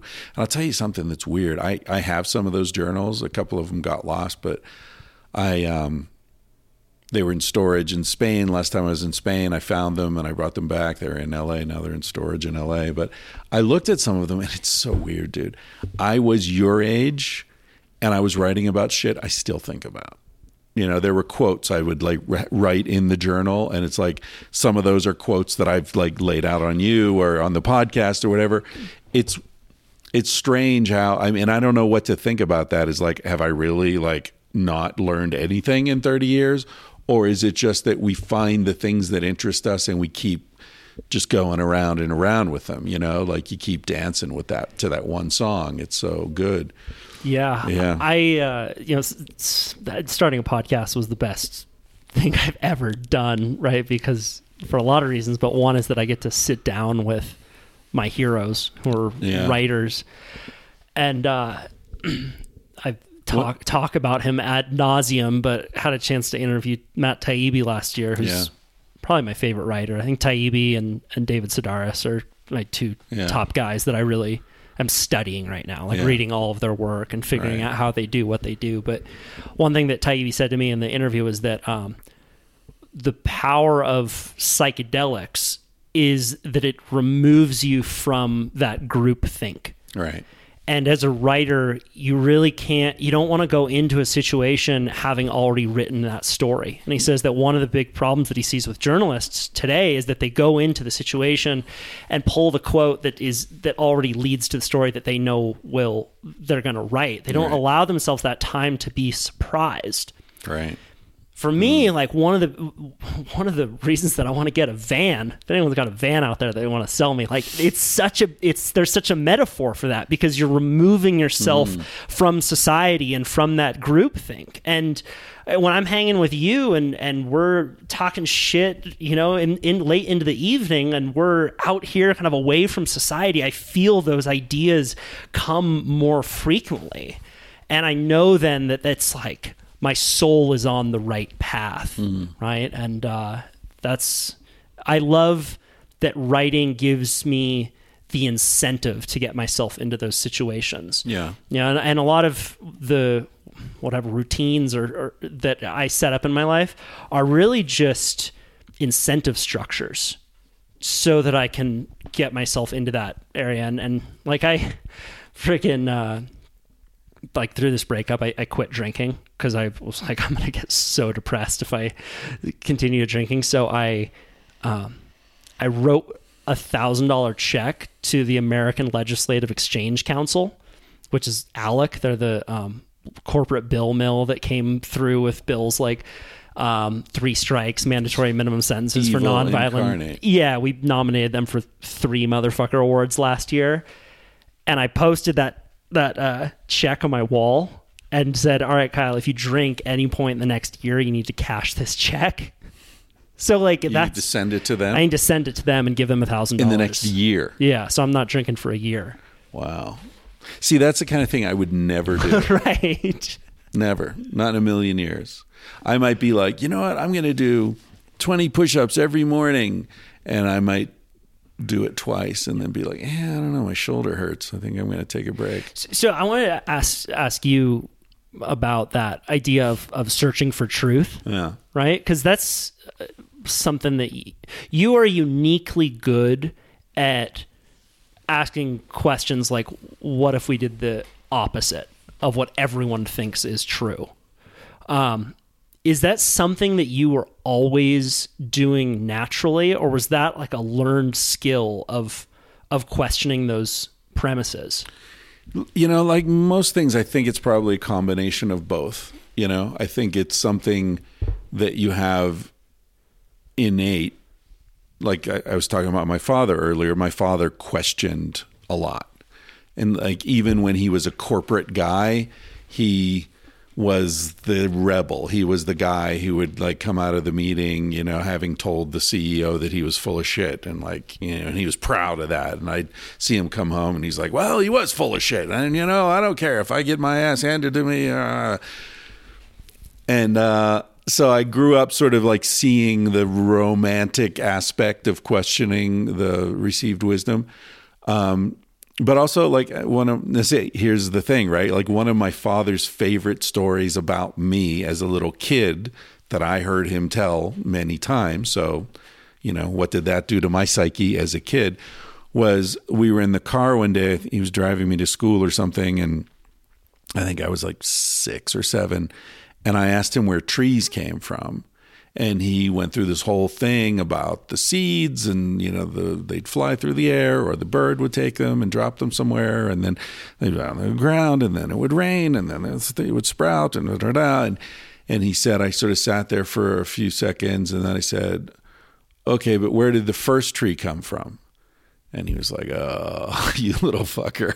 like, and then he was really impressed, right? That like I got to that question, right? And so who knows? You know, I mean, I guess it was innate to the sense, you know, to the degree that I, I asked that question, but then it was really nourished by his admiration and his telling that story. And, you know, who knows where these things go. And then with psychedelics, of course, that was a really important place for me to go and to, you know, for, through my 20s, it was like, I love this. I love this dissolving of conventional reality uh, you know You know why you're a really good podcaster, man? Why? You you just made me think of a, a an insight that I had never come upon that I'm gonna, I would tell you right now that I Mm. think just is it's representative of what we were. I'm just sorry, we have talking to go to a commercial. Uh, we'll be Yeah, yeah. So so that's we'll get to so that that's next it. time. Yeah, we'll get to that next time. Yeah. So I come from a very creative family. Mm. Um, my grandmother was a painter. My grandfather was uh, a filmmaker. Um my dad is a filmmaker.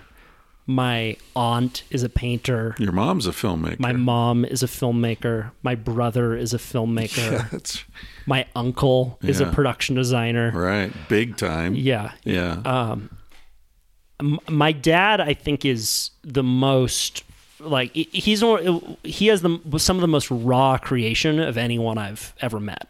Like during the motherfucker awards, for example, like he would come in and be like, "We should make uh, like okay for the NRA, we're gonna have this machine gun, and there's gonna be a dildo coming out of it, and you know, like he just oozes creativity in everything that he does. Right? I um, I told the story in this article that I wrote recently after I interviewed my dad on my podcast um, about uh, this time that he was interviewing Muhammad Ali for video, right? And uh, the as he was sitting down for the interview, it was by the time um, Muhammad Ali had al- was already suffering from Parkinson's, and he gave him this mirror and said, "Hey, man, you should make sure that you're uh, look okay for the interview." And Muhammad Ali picked up this mirror, and it was a gag mirror, and it started laughing at him, and, and the whole room went silent. And my dad was just like, "Oh boy!" And then Muhammad Ali started roaring, laughing, and my da- my dad gave him the mirror, and then Right. Ali was showing the mirror to all these other people through the, the rest of the day. So he's just that kind of guy. He's a really good dude. He, um, I, he made he made a movie a, a while back, like a, a narrative film called Steel Heel. Right when I was born, and um, oh fuck, it's hard to talk about. But I, he he made this movie, and it, my dad loves fiction and he loves making narratives. Did the movie, um, and then he got, you know, he had kids. He had to pay bills. He started doing uh, videos for you know corporations and like HP and all all these big companies that, that really never like filled his his heart. He, I, I know, and he he talks about. Um, and he always had a really hard time saying no to people. Like had a really hard time making that space, that selfish space, so that he could enter that creative zone and really produce that work. Um, and I always was really hard on him for for not taking that space for himself and really like being selfish and doing it because I saw a lot of projects that wouldn't come to fruition yeah. and I have taken I have seen that and have taken the opposite approach. So all of my I think discipline and routine and selfish decisions uh, uh, come from a response to that and I've never actually had that thought until you just brought up your relationship to your dad. Yeah. Yeah, and and in both cases it, one of the people he would have had to say no to is you. Right. You know, same thing in my case. Yeah. Yeah, it's it's a strange thing how our parents make sacrifices that put us in a position not to have to make that sacrifice, whether eh, whether consciously or not. Yeah. Yeah, and then and then it's like any other kind of privilege. You know, we talked about this earlier. Like, if someone says, "Well, you you can only talk about that because you're privileged," okay, does that mean I shouldn't talk about it, or does that mean I have a responsibility to talk about it? You Yeah. know? Like, what does privilege confer on you? Because people seem to use it as a scolding uh, technique, um, whereas I feel like, yeah, recognize your privilege and fucking use it to try to leverage for people who don't have it. Yeah. Like, uh, you know, And be bold with your ideas. If you're the it- kind it's of like per- wealth. Like, Yeah. should we pretend we don't have money? Like, no, use your fucking money to help people. Yeah, absolutely. You don't pretend you don't have it. That's a cheap ass rich person. And if you live in a country where you're not in fear of persecution or being thrown in jail or killed for stating an idea that's too bold, state it Yeah. like that. That you have an obligation to, if especially if it's true in your heart. This is what I was talking to Lawrence Lessig about on, on my podcast recently. He said he, um, when he was a kid, he was abused and what was so confusing to him was not that there was this abuser but that the other kids didn't stand up and say something and he said that that is the basis of the corruption that we see today in our democracy. It's it's apathy. It's people that see wrongdoing and are unable or unwilling to stand up against it. Well, the entire sort of educational system of Western society in the United States, anyway, maybe this is an overstatement, but I feel like so much of what we're taught is designed to normalize systemic abuse. Right? We're taught to believe that someone has more because they worked harder and they're smarter, not because they're lucky, not because they were born, you know, into a family that had more. Um, you know, you and I had did this podcast recently with uh, with Dacher that you mentioned earlier. That that's his research. His research is showing that people who um, are fortunate tend to create narratives justifying their fortune and and, and you know feeling that they deserved it rather than that they so we take this and it's natural it's part of human nature but it's also part of human nature to be um, outraged at injustice and Frans de Waal, the great primatologist, has shown that it, it goes deeper than human nature. It goes into langur nature and chimpanzee nature, and it's something we share with uh, other social primates. This this revulsion at injustice, even when we benefit from the injustice. You know, he's done. He and his associates have done research showing that you know when you give um, two unequal rewards for the same behavior to primates in, in contiguous cages, even the one who gets the better reward will start to refuse it because they see the injustice. They see that this isn't right. I'm getting a grape, he's getting a carrot. We're doing the same thing. This isn't cool. Who was it that you um, were talking about with Bryan Callen on your podcast about the guy who who um, went against his own class? He was this well-known, maybe writer or Oh, philosopher, oh, like good-looking, upper middle class guy, and and he really revolted against. his- Yeah, fuck, I can't remember his name Yeah. right now. I actually met him in person. Um, uh, yeah, he was a, a famous intellectual in the '60s. He he had a famous thing uh, on the Dick Cavett show where he and Norman Mailer got into a big, like, almost a fist fight on live TV. Um, shit, I can't remember. Yeah, but. I think that there's a real power in that. If you recognize where, if, if you were born into a lucky situation, to be able to talk to the people who will listen to you because Yeah. you have access to that. Right, I mean, I and right. that's you know what what I do with with my you know shitty open mics is like I make fun of surfer bros right. And our confidence and Yeah. like it's there is and that's what Callen does right like he his whole comedic bit is making fun of the overconfident but deeply insecure male right Yeah. and and he's reaching those people and some of them don't get the joke right, Right, but right. there's that's the that's the power in comedy is you're kind of slipping it in in a way that's really attractive and they're laughing about it Yeah. and even if they don't agree with you whereas if you just try and give it to them straight no one's going to listen to you Yeah. So do you um you know, by the way, FDR was another one of those people, right? Who uh, you know, got the social security, uh, got uh, Medicaid, Medicare, like all well, I guess Medicaid and Medicare probably were Johnson, but um, you know, sort of instituted uh programs that helped poor people. He was born into one of the wealthiest families in the country. So, you know, turning against your class and using your privilege to help those without it is yeah, that's pretty fucking essential. My mom used to run a homeless teen center when I was a kid, and she'd take me around to uh, give blankets to the homeless. right. And one thing she always taught me was you don't need to give homeless people money, but you got to look them in the eye.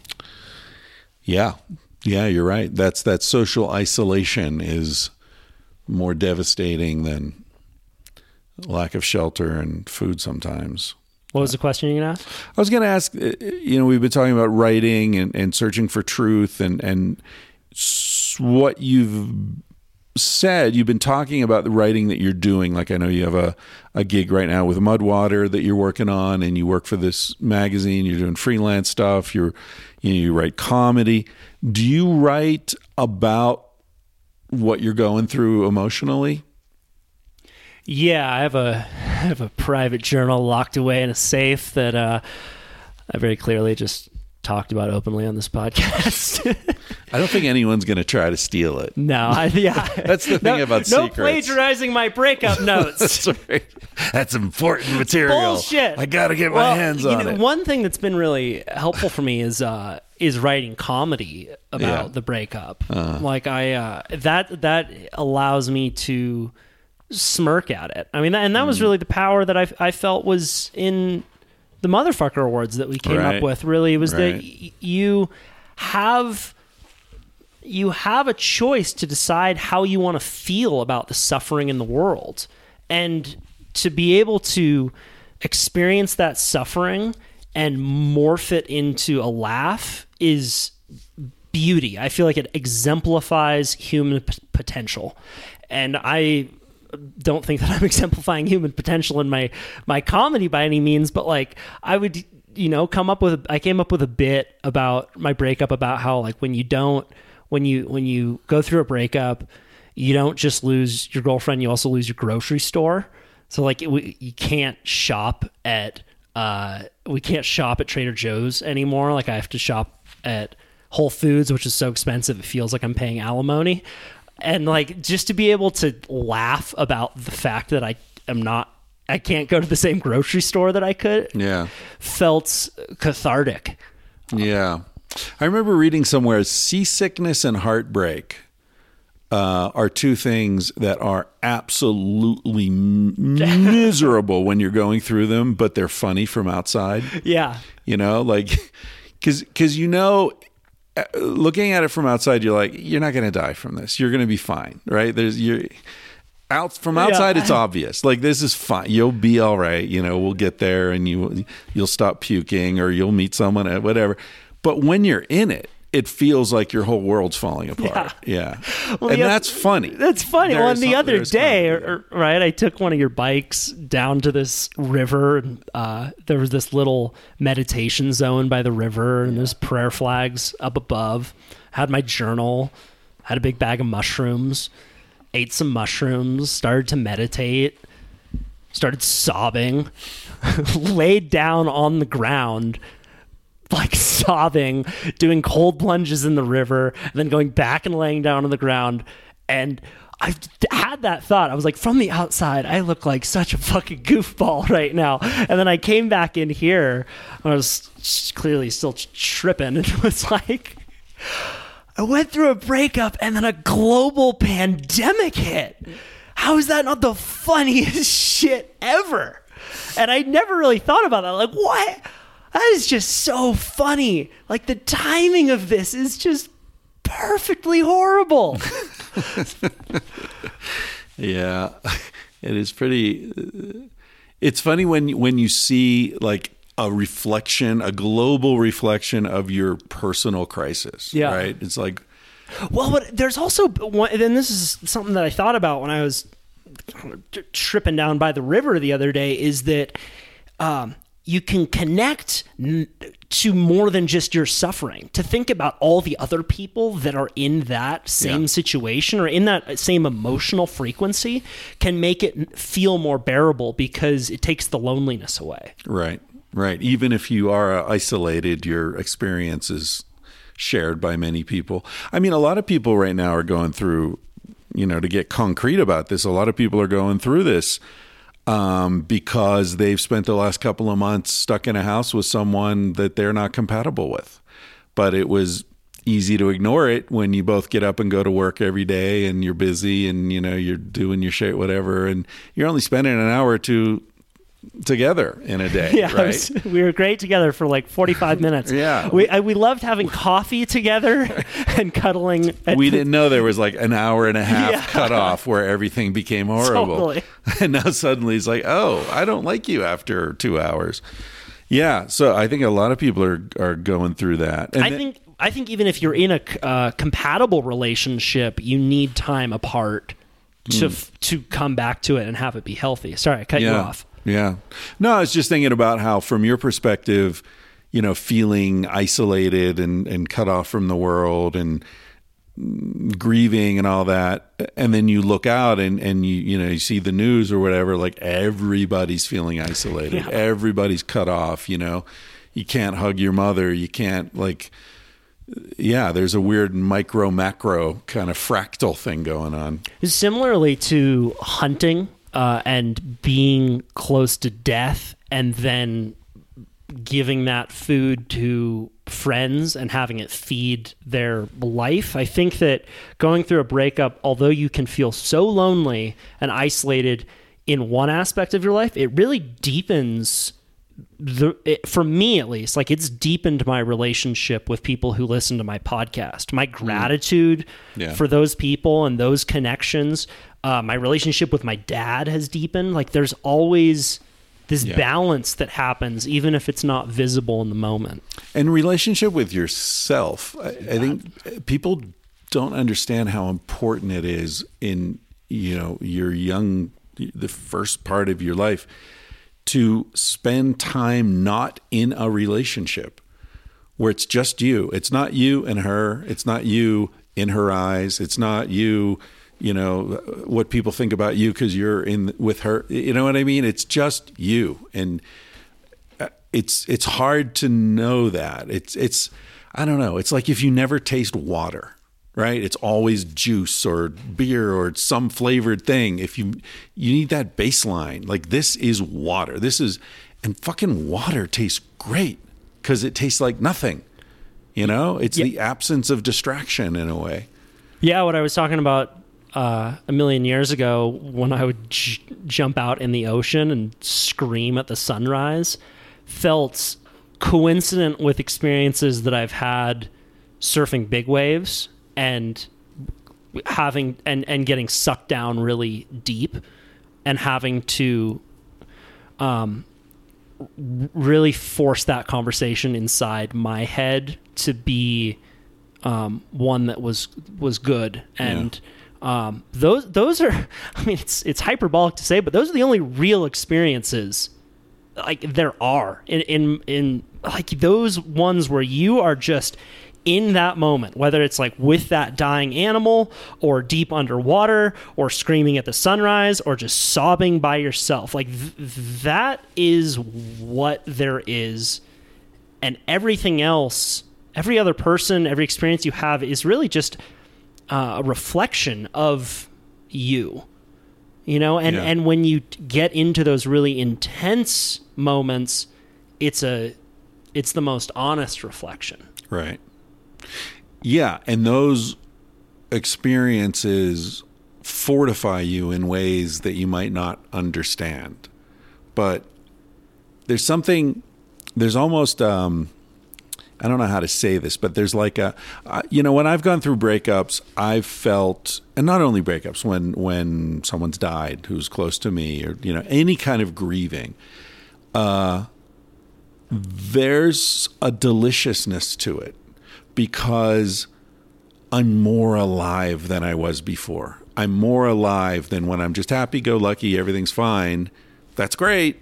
But when something, when a fucking thunderclap hits out of nowhere and you get knocked off balance, you're more alive you know? You're it, the intensity and the the fear and the the you know the novelty all that stuff. And so even when it's really bad it's like okay it's bad but it's fucking great. It's really great because this is real. people don't talk about that opposite side in Yeah. breakups Yeah. Is that you like I I actually did have a chance to go on a trip directly after the breakup. It was literally like one one week after I got invited to go to Morocco uh, to give a talk. Out of nowhere. Out of nowhere, yeah. The, the Moroccan tourism board had funding to have a, an environmental speaker go give a talk about plastic pollution. And I was like, the timing could not have been better. But uh, there was you know, like there was one time when I was out surfing this wave in Morocco. This spot has great waves, and uh, on the beach there are, are a lot of camels that are walking around, and it's a pretty touristy place. So there will be these merchants that will try and get you to you know, ride the camel or take photos with it. And I had a horrible surf session. All these Moroccans were burning me. I was out there by myself. Yeah, Moroccans are very aggressive surfers, and I went I, I got back in my car. It was super windy, and there was these camels walking by. And I just started sobbing, like, "No one on this whole continent loves me." Like it was like this is the fucking worst thing ever. And then I'm like, I need to get out of this spot. So I went north up to uh, this little, this beautiful little town called Essaouira. Um, I've been there. Yeah, Es- Essaouira is, is this very, um, it's this old old town with castle walls and I was driving there the next day uh, through all of these argan uh, groves. Like argan oil is where is uh, comes from this area, and I put on uh, Deadmau5, which is like electronic uh, music that you would hate. But I just started like bumping it full blast with the windows down. There's these argan trees around me, and then I just started like screaming with potential. It was just this moment where I felt like I have no idea what is ahead of me right now. How exciting. Right. And that's It's an incredible wealth. it's incredible wealth and and that's a part of these grieving processes that you know we don't talk about Yeah. as often but are just as real. Yeah. Yeah, definitely. And if you can focus on that, it makes it all so much easier to, you know, you're not withstanding it, you're savoring it. Savor.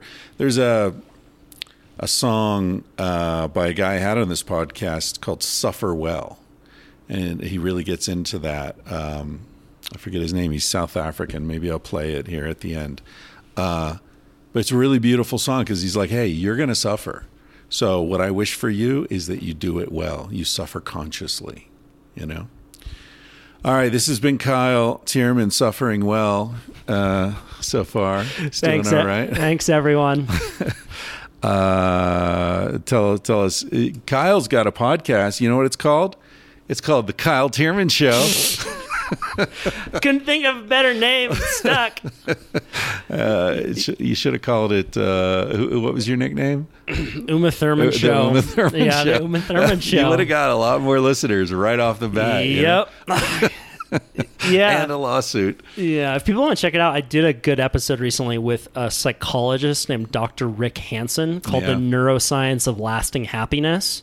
And we talk a lot about suffering well. Ah, cool.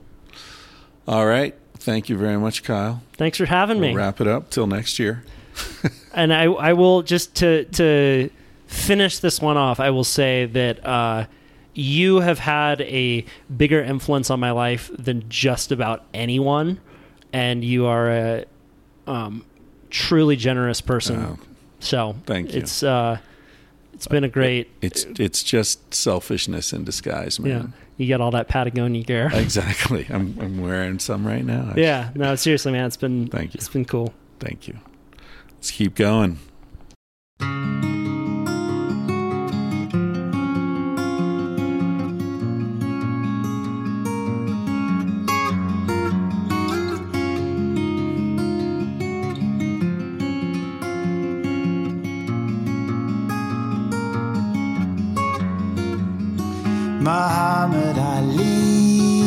Stung like a bee, but he said he couldn't stand the training.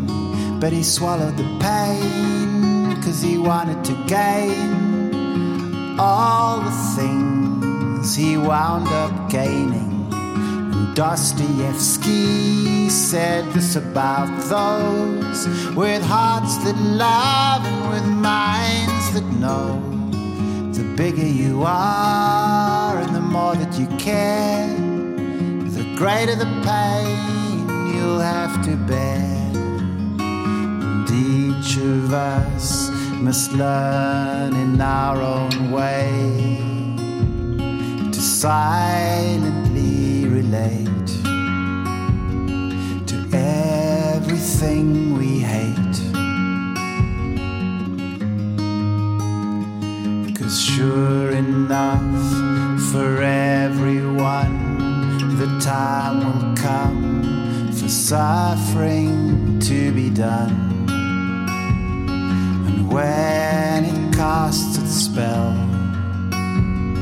I hope you suffer well.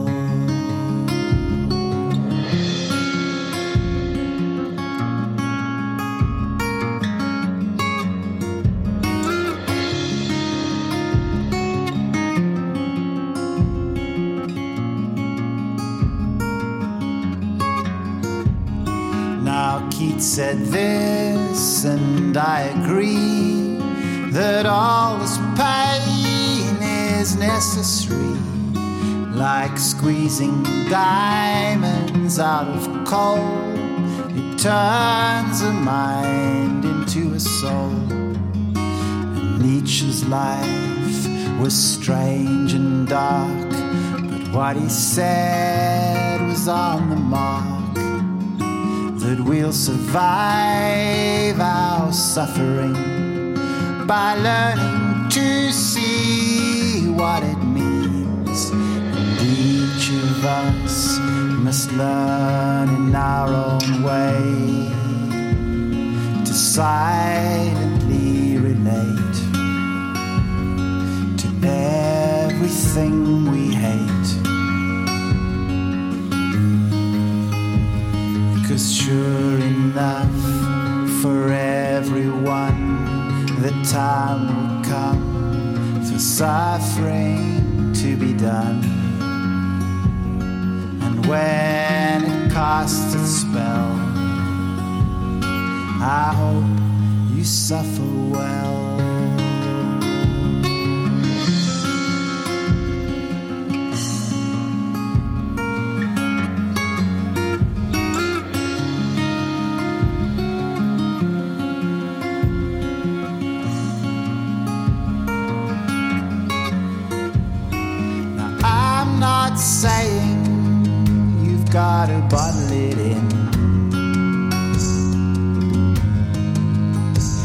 Sometimes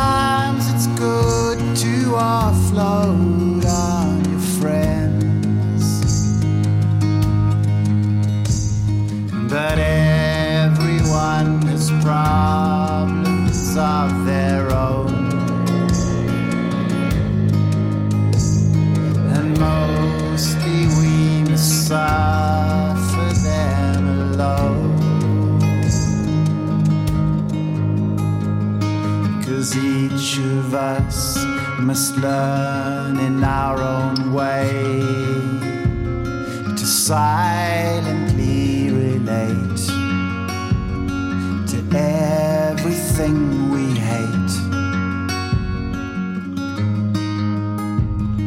Cause sure enough, for everyone, the time will come for suffering to be done.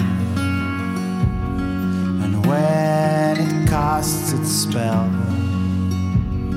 I hope you suffer well.